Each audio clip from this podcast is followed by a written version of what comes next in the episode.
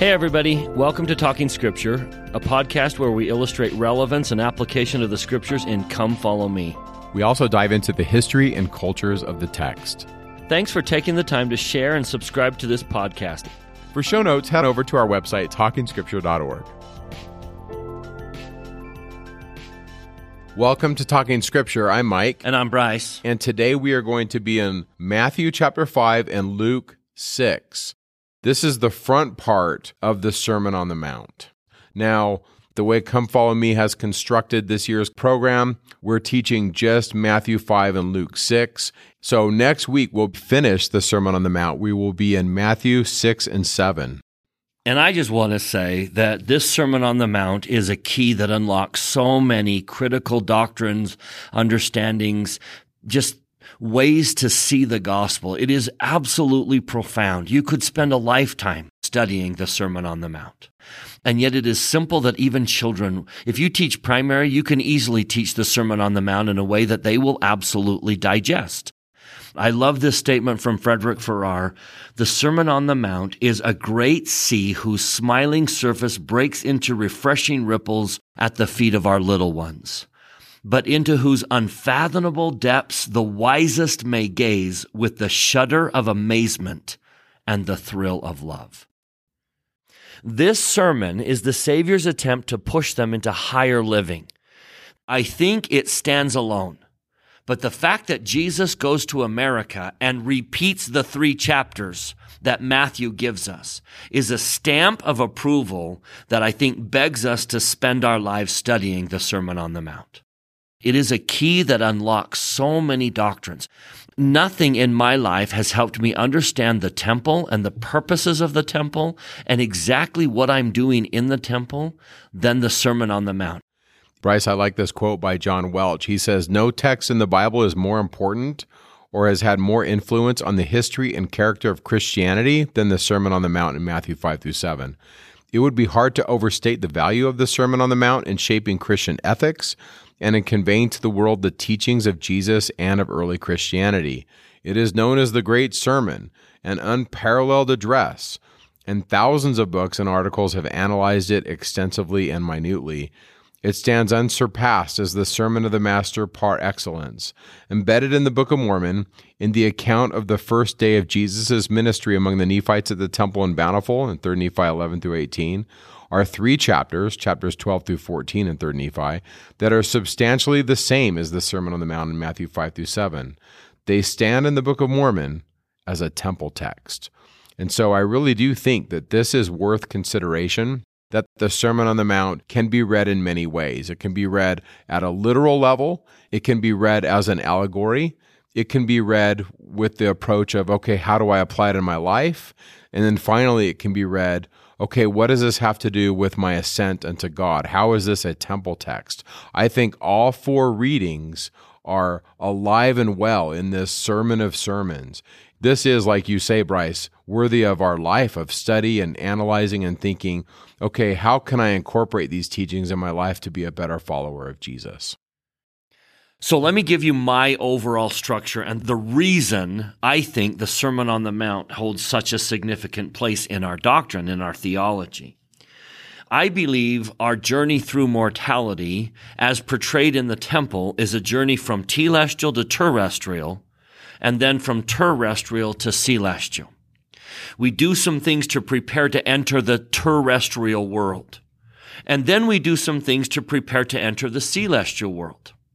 So we send missionaries out into the world, and our chapels have signs on the side that say, Visitors welcome. Because everyone on this planet needs to make that first change, that transition from telestial to terrestrial.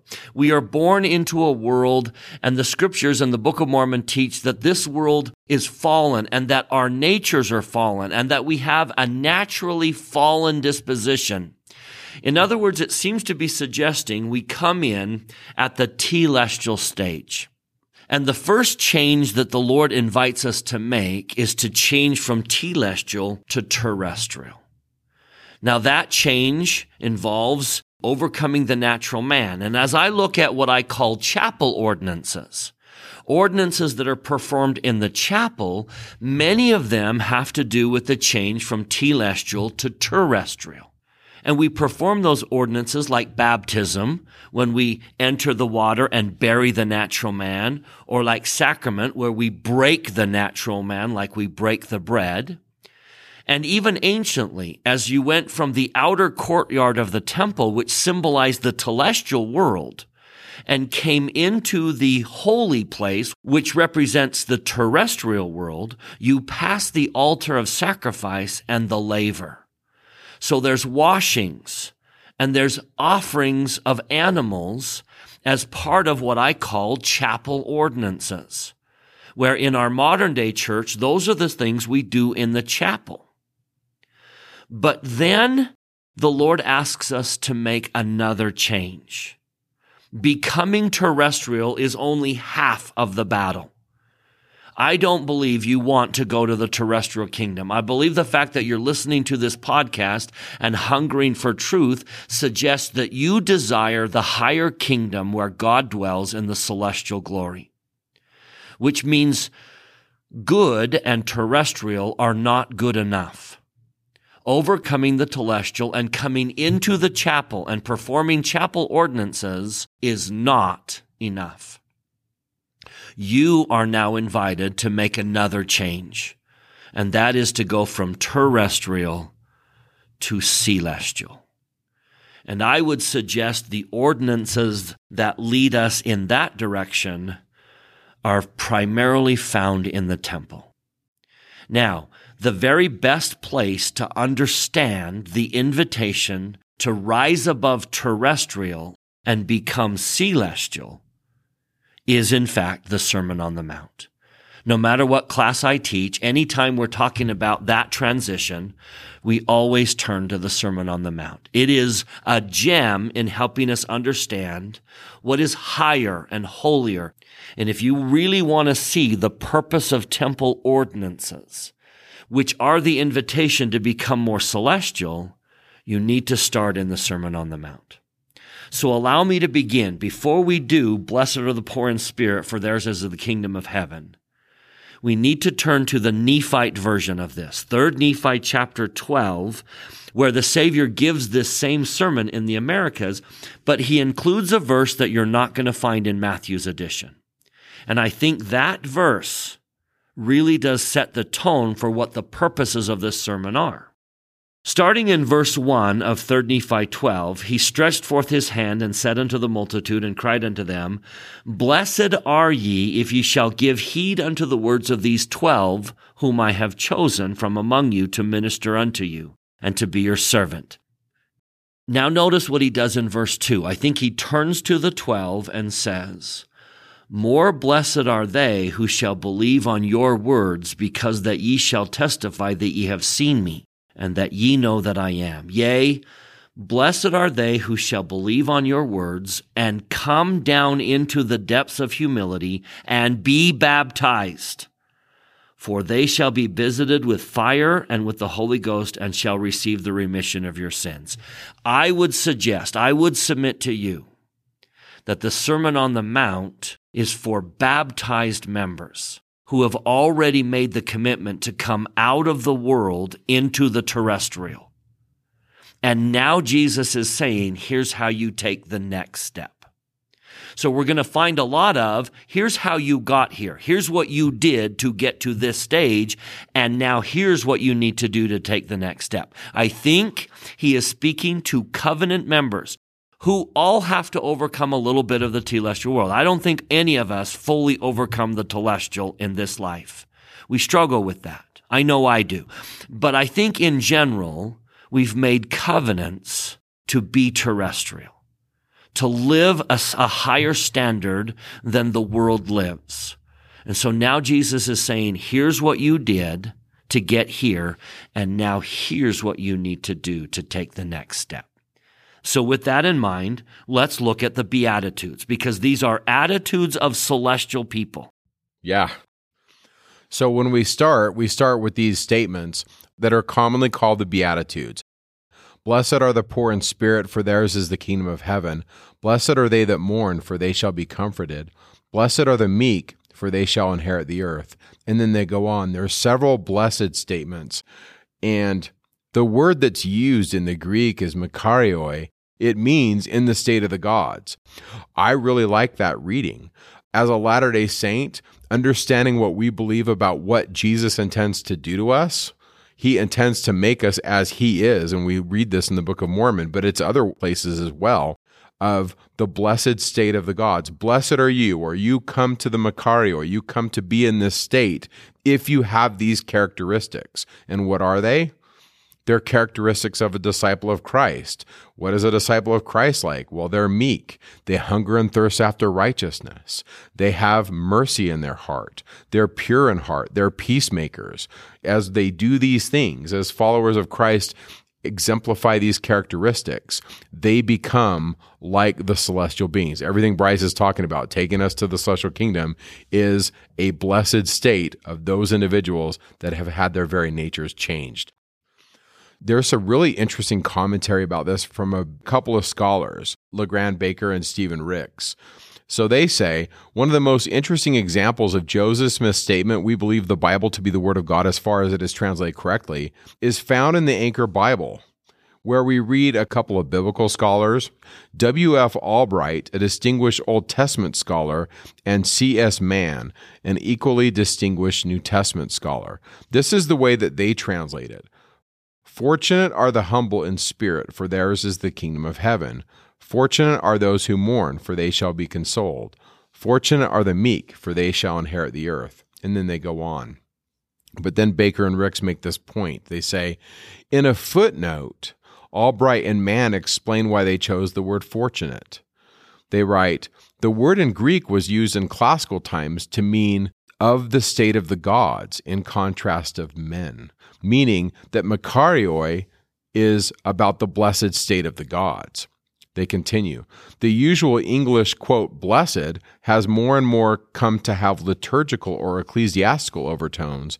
And so we, Albright and Mann, have chosen fortunate as being the best translation available to us. And then Baker and Ricks continue and they commenting on this say, the thing that is so interesting about the clarification in their footnote is that these world class scholars knew what the Greek word makarioi means. It means in the state of the gods. But they did not believe Jesus could have meant that, so they came up with a watered down word, fortunate, because that made more sense to them. Then, consistent with their training as scholars, they put the real meaning of the word in the footnote. So I really like that word I love the word blessed, and as kind of a nerdy side note, the Hebrew equivalent is ashrei, which I keep coming back to. That's kind of this idea of a tree in Proverbs 3, that they're blessed. And by the way, we're in this sermon, we are progressing towards the Holy of Holies. We're coming to a tree. So at the conclusion of this sermon, Jesus will talk about how do I know if a tree's good?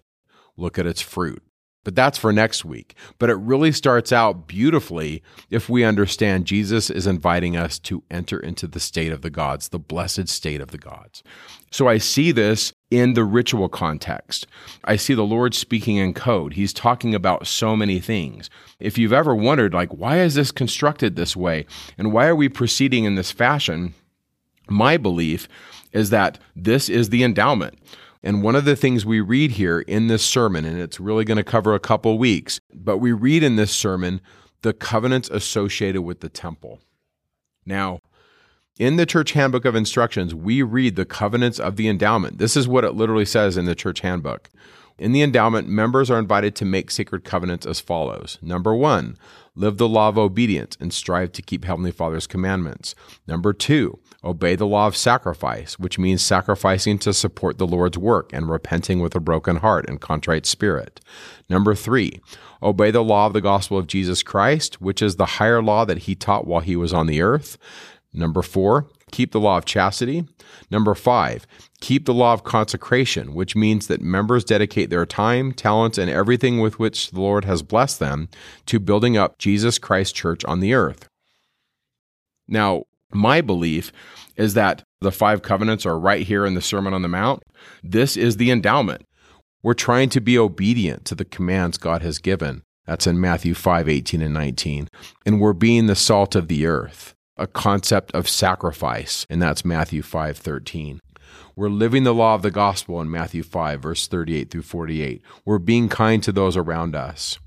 We're settling our differences in verses 23 through 25. If there's anything that causes unkind feelings between me and my brother, before I go to the altar, verse 23, settle it with him. We're living the law of chastity, Matthew 5, verse 27. And we have this image of light. Jesus is encouraging his followers to be the light of the world, to be a city set on a hill. Verse 14. So, right at the beginning, after the blessed statements, we read this concept of sacrifice. Now, we'll get into obedience here when we get to verses 17 and 18. But right here, we have this image of an altar and salt. He says in verse 12, Rejoice and be exceedingly glad, for great is your reward in heaven. For so persecuted they the prophets which were before you. Ye are the salt of the earth. But if the salt has lost its savor, wherewith shall it be salted? It is thenceforth good for nothing but to be cast out and to be trodden under foot of men.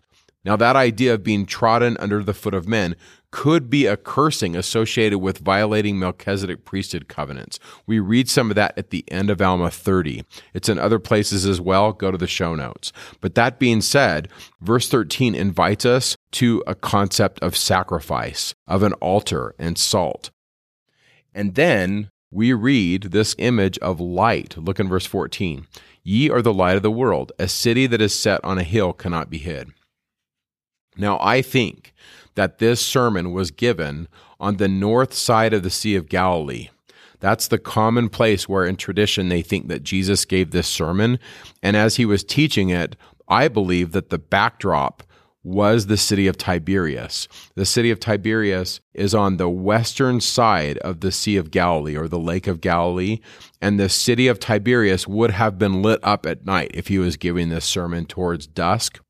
But whenever he was giving it, I think that he's referring to Tiberias. It's literally the backdrop to his sermon. Jesus is encouraging his followers to be the light of the world, to be a city set on a hill. And with that in mind, then he says in verse 17, Think not that I am come to destroy the law or the prophets. I am come not to destroy, but to fulfill. For verily I say unto you, till heaven and earth pass, not one jot or tittle shall in no wise pass from the law till all be fulfilled. I kind of liken that unto the law of obedience. He's inviting us to be obedient people that come unto him.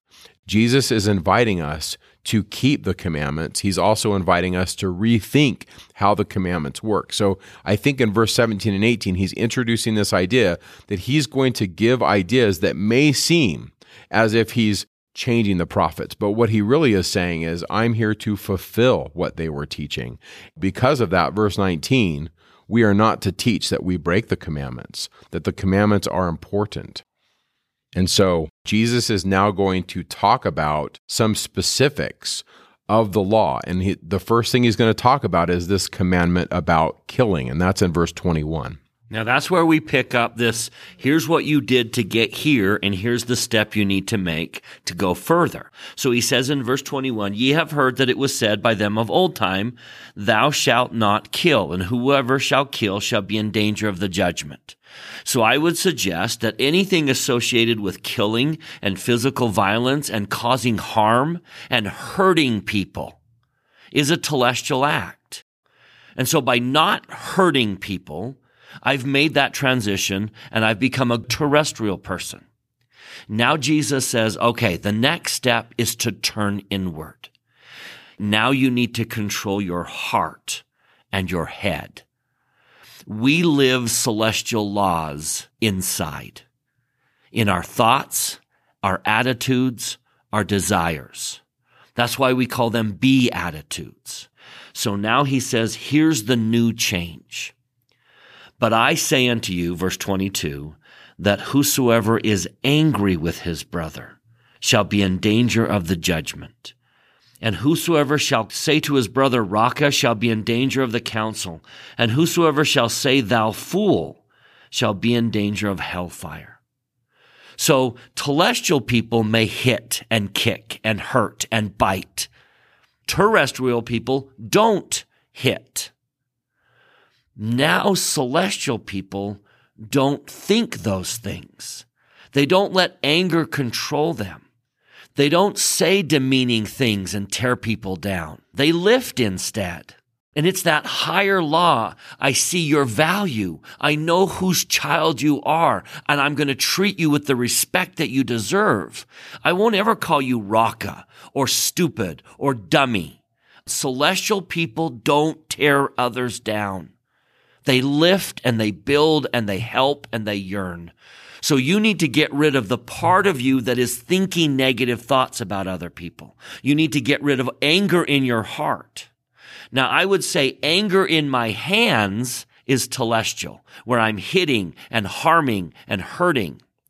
Anger in my heart that might come out my mouth or maybe just stay in my thoughts is going to keep me out of celestial. He kind of continues that in the next verse that if your brother hath aught against thee, fix that. Let's be concerned about what my brother is doing and feeling and let me lift and build. And if I've done something to harm you, let me fix that. Do you see that celestial attitude of lifting people? In a lot of ways, he's really focusing on what's in your heart and what's in your head. And I really do think he's also talking to a group of people that are disenfranchised, meaning they're subjugated to Rome. We're going to get to this in a minute. But I think because they're in this position of lacking power, they probably do feel justified in being angry from time to time. I mean, when you're talking about what's in your heart, we're at a whole new level here. Yeah. Now, the next one thou shalt not commit adultery. The step that went from telestial to terrestrial, he says in verse 27, Ye have heard that it was said of them of old time, Thou shalt not commit adultery. The committing and the violation of chastity and laws of chastity are very telestial. And those people who are committed to overcoming violations of the law of chastity, who say, I won't do them, and those who say, I won't do them anymore are rising up out of that telestial and into that terrestrial. I won't commit the act of adultery. Now watch what Jesus does to push us to the next level. I think he's saying, I'm grateful that you don't do it, but you think about it. You yearn to do it. In other words, it's in your heart. It's in your head. So the invitation is, verse 28, I say unto you that whosoever looketh on, upon a woman to lust after her hath committed adultery with her already in his heart. Granted, you're not doing it. You're not guilty of the violation, but celestial people don't think those things. They don't allow those inappropriate thoughts in their head and in their heart. Now, the next one has to do with divorce, and I want to handle this very delicately because I do not believe in any way he's saying that divorced people don't go to the celestial kingdom. I do not believe that's the statement from the Savior. So allow me to paraphrase how I understand this next invitation. So he says, Whosoever shall put away for his wife, let him give her a writing of divorce. I would say it this way that celestial people who are married to someone but want someone else cheat. They just violate the law of chastity. If I'm married to this woman and I want that woman, a telestial person would just cheat.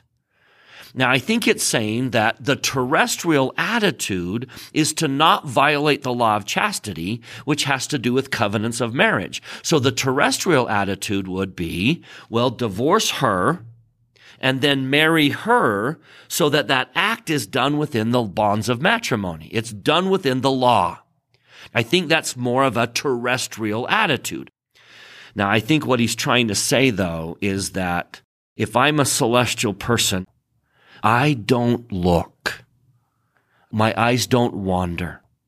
I stay committed. I am true to the covenants I've made and no one else enters my heart and my head. I think that's the celestial attitude. I don't think this is a commentary on divorce. I think this is a commentary on what's in my heart and what's in my head. That's how I read these, these words on divorce. Yeah, there certainly were a couple different schools in rabbinic teachings in Jesus' day about marriage and divorce. And there was a school of thought in his day where a, a certain rabbi taught you could divorce your wife if she burned your soup. And Jesus is definitely pushing against that. It seems that he's pushing the limit to only under the most serious circumstances, verse 32, would this even be a thought. Now, Elder Faust talks about divorce, and in this quote, he says, In my opinion, any promise between a man and a woman incident to a marriage ceremony rises to the dignity of a covenant. And then he talks a little bit about covenants, but then he asks the question okay, what about divorce? And he says, What then might be a just cause for breaking the covenant of marriage? Over a lifetime of dealing with human problems, I have struggled to understand what might be considered just cause for breaking of covenants. I confess I do not claim the wisdom or authority to definitively state what is just cause. Only the parties to the marriage can determine this. They must bear the responsibility for the train of consequences which inevitably follow if these covenants are not honored.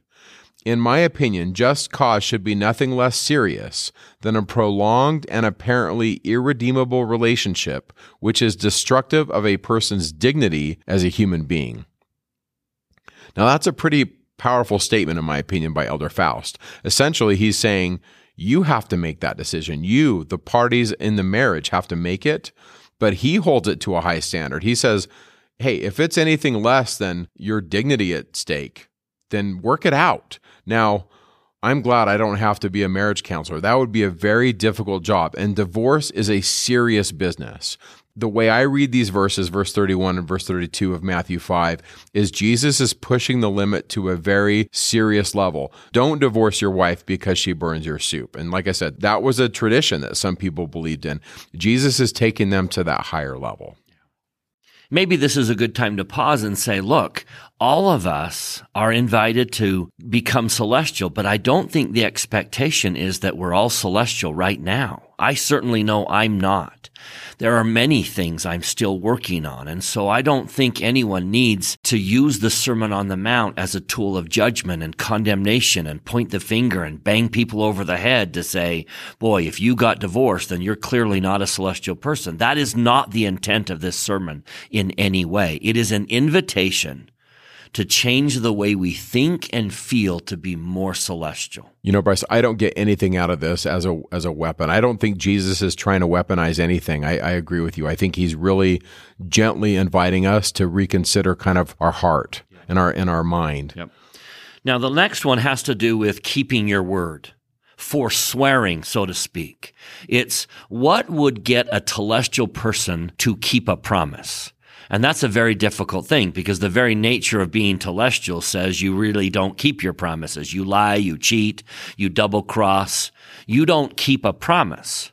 So how would you get a terrestrial person to keep a promise? Well, in our society, we kind of have a terrestrial way of keeping your promise by signing a contract. And I kind of see that's what he's talking about in forswearing by the heavens. I think there's an element here of, well, if you swear an oath, or in our day, if you sign a contract, you're more likely to keep it. I think terrestrial people will honor a contract where they've signed the document. So then he pushes us to the next level. Okay, when would a celestial person honor a promise or a covenant or an oath that they've made? And the answer is in verse 37 but let your communication be yea, yea, nay, nay. In other words, if a celestial person says, I'll do it, that's all it takes because he'll do it or she'll do it. If a celestial person gives their word, then they will do it. Now, again, this isn't a weapon to bang people over the head or to condemn others. It's an invitation to honor a covenant and a commitment that I've made. It is a matter of honor. And if I said I would pay that money back, then I will pay that money back. And I don't need a contract or a threat of going to jail or a collection agency to get me to pay the money back. I said I would pay it back. and I'm going to. That's the invitation. I love this quotation from Karl G. Maeser, a brilliant man and an honorable man who said this My young friends, I have been asked what I mean by word of honor. I will tell you.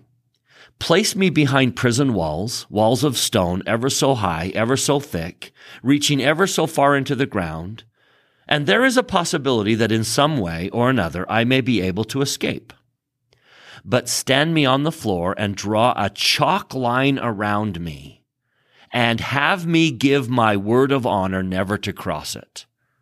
Can I get out of that circle? No, never. I die first. That's the celestial attitude. I gave my word and I'm going to keep it. That's good in verse 38, Jesus says, You have heard that it has been said, an eye for an eye and a tooth for a tooth. But I say unto you that you resist not evil, but whosoever shall smite thee on the right cheek, turn to him the other also. Okay, a couple thoughts on eye for an eye. I think eye for an eye gets a really bad rap. A lot of people look at it as if, okay, if my eye's out, I'm taking your eye out. That's not really the intent in the law of Moses. The law of Moses at least as as I read this section of the law, has to do with restitution. It has to do with making things whole, and a lot of Western law is based on this. So, for example, if I'm hit in a car accident by somebody who caused the accident, then the insurance companies get together, and the idea is that the person who's hurt is made whole. Maybe they fix my car, or whatever. They need to fix it and make it right. That really is the judicial background to an eye for an eye. Now, that being said, Jesus, as a response, doesn't even comment on the judicial aspect of putting things back together. His concern is totally different. He's talking not about getting back what you think you're owed, but changing the narrative. Now, there's a couple ways to read verse 39. I think it can be misread. I think sometimes Matthew 5:39 about turning the other cheek can be used to communicate to individuals that are in an abusive relationship, hey, just sit and take it, be a doormat. That's not how I read it. I read verse 39 as follows. Jesus says, Whosoever shall smite thee on the right cheek, turn to him the other also. In the culture of Jesus' day, the right cheek is where someone would who was a superior would backhand somebody of a lesser station. They would use their right hand and backhand the right cheek of the person who was in a less powerful position. And that's how Rome kind of treated the Jews. They would backhand a Jew. And i think what Jesus is showing at least in one respect is to turn the other cheek to resist that abusive situation without being abusive I believe that he is teaching nonviolent resistance to evil.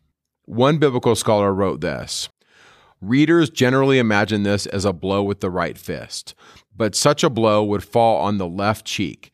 To hit the right cheek with a fist would require the left hand, but the left hand in Jesus' culture was reserved for only unclean tasks. At Qumran, even to gesture with the left hand meant exclusion from the meeting and penance for 10 days. The only conceivable blow was a right handed backhand. The backhand was not a blow to injure, but to insult, humiliate, and degrade. It was not administered to an equal, but to someone who was inferior. Masters backhanded slaves parents backhanded children, and the Romans backhanded Jews. The whole point of the blow was to force someone who was out of line back into their normal social station. Notice Jesus' audience. He says, If anyone strikes you, these are people that are used to being degraded. He is saying to them, Refuse to accept this kind of treatment anymore. If they backhand you, turn the other cheek. By turning the other cheek, the servant makes it impossible for the master to use the backhand again. The left cheek now is exposed, and it's offering a perfect target for a blow with the right fist. But remember, only equals have fistfights. And the last thing the master wishes to do is to establish this underlings equality. Logistically, the superior is deprived of any way to make his point. The servant has irrevocably conveyed the message I am not a thing. I am a human being, and nothing you can do from now on can deprive me of that status. I refuse to be humiliated by you any longer. I am your equal. I am a child of God. Now, I believe that's what Jesus is teaching. I believe that he is teaching nonviolent resistance to evil. In other words, I want you guys to establish your station as a human being, but I want you to communicate this idea in a way that is not wrong, that is not evil. I want you to communicate this in a, in a way that is not violent. And I think this helps us to understand this is how we can communicate. We can disagree without becoming disagreeable. We can stand up for what's right without becoming vengeful. You don't have to match their evil attempt. Exactly. You don't have to match evil for evil. And I think this is the Book of Mormon's version. Speaking of when do you fight and when do you go to war, the Lord made it clear to the Nephites. He told them that inasmuch as they are not guilty of the first offense, neither the second. Ye shall not suffer yourselves to be slain by the hands of your enemy. That phrase, not being guilty of the second offense, is the spirit of this celestial attitude. If you come at me and hit me in an evil way, I do not retaliate in an evil way. I am not guilty of the second offense. It doesn't necessarily mean I'm going to let you take advantage of me. That's not what turn the other cheek is trying to refer to. It means I won't return evil for evil. Now, the Lord takes that up a notch after the Jackson County persecutions. He gave a marvelous section, section 98, and he said, Now I speak unto you concerning your families. If men will smite you and your families once, and ye bear it patiently, and revile not against them, neither seek revenge, ye shall be rewarded. But if you bear it not patiently, it shall be accounted unto you as being meted out as a just measure unto you. In other words, you're no different than the person who hit you. They sought evil against you and you sought evil against them. And you're no better. But if you did not return evil for the evil done to you, that's a celestial attitude. That is control in your heart. And that will be rewarded. Now, Jesus goes on in section 98 to say, not only are you not guilty of the second offense, but you're not guilty of the third offense. So that's a very powerful one. Now that leads us to kind of the last one, love. Who is it that telestial people love? And I would say that the very definition of being telestial is to love only yourself. You love yourself. Now, the act of being terrestrial is to love those that love you. That's terrestrial love. That somehow, if you don't like me, it's okay if I don't like you. And that's fair and decent and terrestrial. The Lord says, but it's not celestial. Celestial people love even when love isn't deserved or earned or given. To love someone who's being super nice to you is easy. It's terrestrial. To not love someone who is not being nice to you is terrestrial. To love someone who is being mean to you to love someone who hates you, to love someone who wants to hurt you is celestial. To love your enemy, to bless them that curse you, to do good to them that hate you, to pray for those who despitefully use you and persecute you is celestial. Now notice what he says in the very next verse, verse 45 that you may be the children of your Father which is in heaven, because that's how God loves. Thank goodness that God loves me even when I'm not lovable. That he gives his love even when I don't deserve it or I haven't earned it. He loves me even when I give him reasons not to. Now that's celestial love. Commenting on verse 43, Bryce, I just want to add this. I don't want to throw shade at the Old Testament. I don't think the Old Testament is saying to hate your enemy. But Jesus does say, You have heard that it has been said, Thou shalt love thy neighbor and hate thy enemy. Now, I don't read any of the 613 commands of Torah that says to hate your enemy, but there are some things going on in the Hebrew Bible which could lend itself to that. we got a couple when we read Deuteronomy 23, 3 through 6, talking about, okay, what do we do with the people in Canaan? We also have the command in Deuteronomy 7, 1 through 6. It's very difficult to read. Uh, with respect to the people that live in the land of Canaan. And then you've got a couple of those Psalms where it talks about God's invective nature towards the people that have harmed and destroyed the temple. One of those is Psalm 137, verses 7 through 9, and Psalm 139, 21 through 22. Those are difficult passages. And some of the Jews may have felt that having hatred towards others would be almost a patriotic duty, especially concerning Rome. One biblical scholar, Richard France, notes that perhaps this has been heard by followers of the Qumran community. There's this Qumran rule in their text that talks about loving the sons of light and hating the sons of darkness. And that may be what he's talking about. I don't know. I don't see that expressed explicitly in the Old Testament. I think what Jesus is doing is he's invoking Leviticus 19:18. Thou shalt not avenge, nor bear any grudge against the children of thy people, but thou shalt love thy neighbor as thyself. I am the Lord. I think that is really what Jesus is invoking. And one of the ways that we can do this is that verse 41, where he says, Whosoever shall compel thee to go a mile, go with him twain. Now, a Roman soldier could make an individual carry their stuff for a mile. And Jesus is essentially saying to them, okay, if that happens, if you're compelled, go the second mile. You see, the first mile, you have to carry it, but the second mile, what you're communicating to this individual is, no, I choose to continue with you on this journey. I choose to continue to carry your stuff. Now, the whole time you're carrying their stuff the second mile, they're looking at you different. Jesus is inviting them to enter into a space where we can communicate to each other and get past our differences and see the humanity in each other. I really like that. Yeah.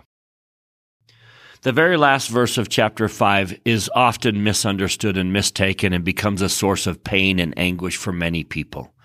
So let's see it in light of having a celestial attitude. It is not, I have to be perfect right now.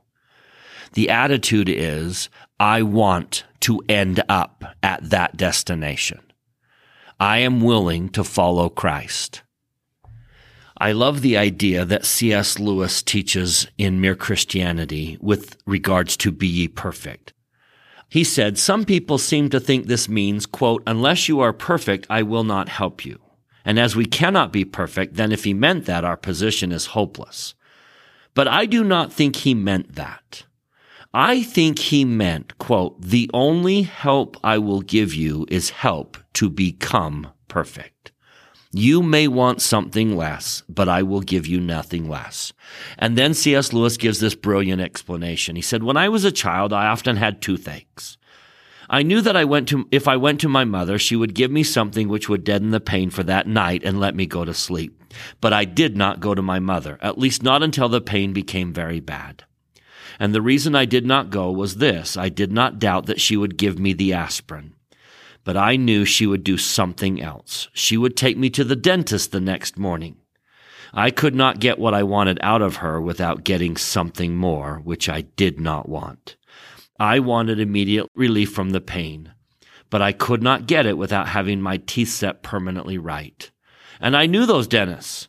I knew they started fiddling about with all sorts of other teeth which had not yet begun to ache. Now, if I may put it that way, our Lord is like the dentist. Dozen of people go to him to be cured of one particular sin which they are ashamed of, or which is obviously spoiling daily life. Well, he'll cure it all right. But he will not stop there. That may be all you asked. But if once you call him in, he will give you the full treatment. The celestial attitude is here, Lord, I give myself to thee and I know where you're taking me. And I know it's going to be a long journey, but I'm in. Take me there. Help me. Change me. I know I'm not there yet, but with thy help, I can get there. That's the attitude. Yeah. Now, I think sometimes Matthew 5:48 has been used as kind of a weapon or sometimes it's caused us maybe undue guilt as we've tried to follow Jesus and we feel like I'm never going to get there. I know that the King James says, Be therefore perfect, even as your Father which is in heaven is perfect. But I just want to discuss the Greek. And so it reads as follows Estesa un humes teleoi. In other words, in English, therefore you will be perfect, or you will be the finished ones, even as your Father in the heavens is perfect. You see, that word estesa, it literally means you all will be. It's a future indicative. It's going to happen. You will be the teleoi. If it was an imperative, if Jesus was saying, I'm commanding you to be perfect, the Greek would read esta, but it doesn't. It reads estesa. And so what we read here is Jesus is promising his followers, you will all be made the teleoi or the finished ones or the perfected ones, even as your Father in the heavens is perfect. And I love that. I love the Greek reading because what it what it does for me, it alleviates me having to work my way to heaven. I don't have to be as as I've studied Martin Luther and he tried to monk his monkery till his monkery was sore. He fasted and prayed and fasted and prayed and he always felt like he was never enough. And then he realized Jesus is enough. It's Jesus who takes me home. It reminds me of this verse in 2nd Nephi where Lehi is talking to Jacob, and he says, Wherefore thy soul shall be blessed. Thou shalt dwell safely with thy brother Nephi, and thy days shall be spent in the service of thy God. Wherefore I know that thou art redeemed because of the righteousness of thy Redeemer. That's Lehi speaking in 2 Nephi 2 verse 3. Lehi knows that the power is in Christ. And so I look at Jesus saying this in verse 48 saying, you all listening to me, we're trying to be obedient to the commands God has given. We're living the law of the gospel and we're being kind to those around us. We're settling our differences. We're living the law of chastity and we're being the salt of the earth. In other words, we're on the path, we're on the journey. And I believe that if we take the Lord's hand, we will be what he says we will be. And like Father Lehi, I say, I know that you will be redeemed because the righteousness of thy Redeemer. Mike, I like that Jesus doesn't include himself until the third Nephi account after his resurrection. In the New Testament version, he says, Be ye therefore perfect, even as your Father which is in heaven is perfect. In the Book of Mormon version, he says, Wherefore I would that ye should be perfect, even as I, or your Father in heaven is perfect. Now, it could be argued that Jesus was certainly perfect in the New Testament version, but he wasn't finished. He wasn't at the destination. He wasn't a resurrected celestial being. He still had death ahead of him and resurrection ahead of him. So he doesn't include himself in the New Testament version. What he's saying is this is a journey to a destination and I'm not at the destination yet. But in 3rd Nephi, after his death, after his resurrection, when he is clearly a divine resurrected celestial being, now he includes himself that we should be like he is. In other words, this is a long journey. This is not something you're expected to be today. Join the path. Allow Jesus to take you to the destination. And along the way, it's going to cost you and him a great deal of work and effort and sometimes pain. But he's going to get you there. Of that, we bear testimony. May you rely on His goodness. Be willing to make the change. Work on your attitudes. Work on your thoughts. Work on what's in your heart. Go to the temple and focus on how temple ordinances are pointing inward to things I do inside my soul. Be committed to make those changes. And if you are, Mike and I bear testimony that Jesus is capable of getting you to the destination. And with that, we thank you for listening. We will see you next week when we finish the Sermon on the Mount. We will be in Matthew 6 and 7. Make it a great week. Talking Scripture is not an official production of The Church of Jesus Christ of Latter day Saints. The opinions expressed in this podcast are Mike and Bryce's opinions only. We refer you to official church sources and the church website to clarify any doctrinal questions.